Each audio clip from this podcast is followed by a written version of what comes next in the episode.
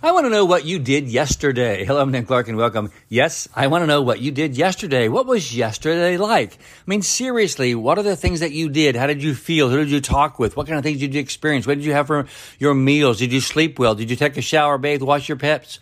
Did you do something that you really loved to do or something that you didn't want to do? What was yesterday like? Now, here's why I want to know about yesterday. That's because yesterday often tends to bleed into today. In other words, what we do yesterday has a tendency to influence Influence how we are today. Did you get up this morning thinking, I never want to have a day like yesterday again? Or did you get up today thinking, oh my goodness, I want to have a lot more of those yesterdays today? Life is about what's happening to us in the moment, but I want to remind you that yesterday is gone, and allowing it to influence us too much doesn't allow us to be present in the day.